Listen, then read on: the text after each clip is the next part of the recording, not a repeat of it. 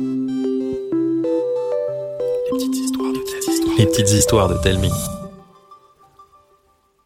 Salut, moi c'est Diane et je collectionne les légendes. Récemment, j'ai découvert celle de l'univers de Dipongo. Et vous savez quoi? Elles vont vraiment vous épater. Aujourd'hui, je vais vous parler de la légende de l'âme des jouets. Odette, la chouette, était étonnamment plus douée avec ses ailes pour peindre que pour chasser. Elle n'avait jamais réussi à attraper une seule proie. Elle était la risée du royaume des oiseaux, si bien qu'un jour, on lui donna un ultimatum.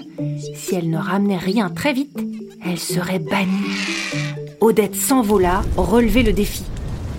Comme ses ailes n'étaient pas très musclées, elle se laissa porter par les vents qui l'amenèrent loin, très loin, si bien que la pauvre chouette se retrouva perdue au beau milieu d'une forêt enneigée.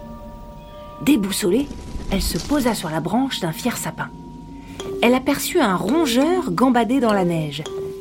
Elle s'empressa de fondre sur lui, mais dans sa précipitation, elle se cogna contre une branche, s'écrasa au sol, roula boula, entraînant le rongeur dans sa course folle avant de dégringoler au cœur de la terre.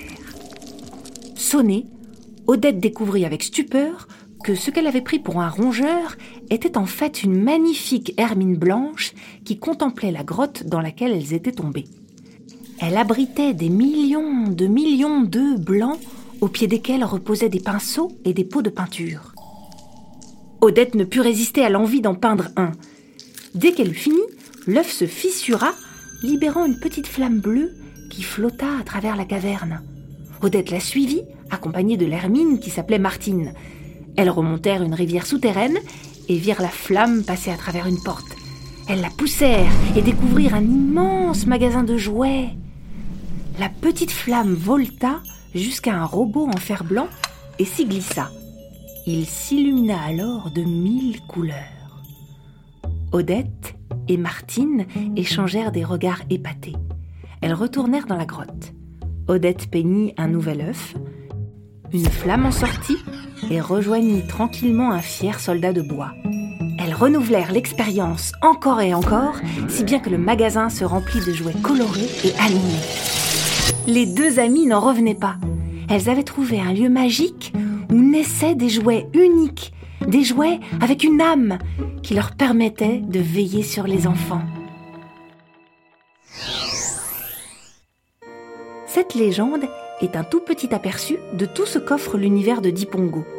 Si elle t'a donné envie de visiter l'univers d'Odette et Martine et d'assister à la naissance d'âmes de jouets, tout ce que tu as à faire, c'est de demander à tes parents de télécharger sur leur téléphone ou la tablette l'application Dipongo. D-I-P-O-N-G-O. Tu pourras vivre deux aventures avec Edgar gratuitement et en découvrir des tas d'autres en t'abonnant.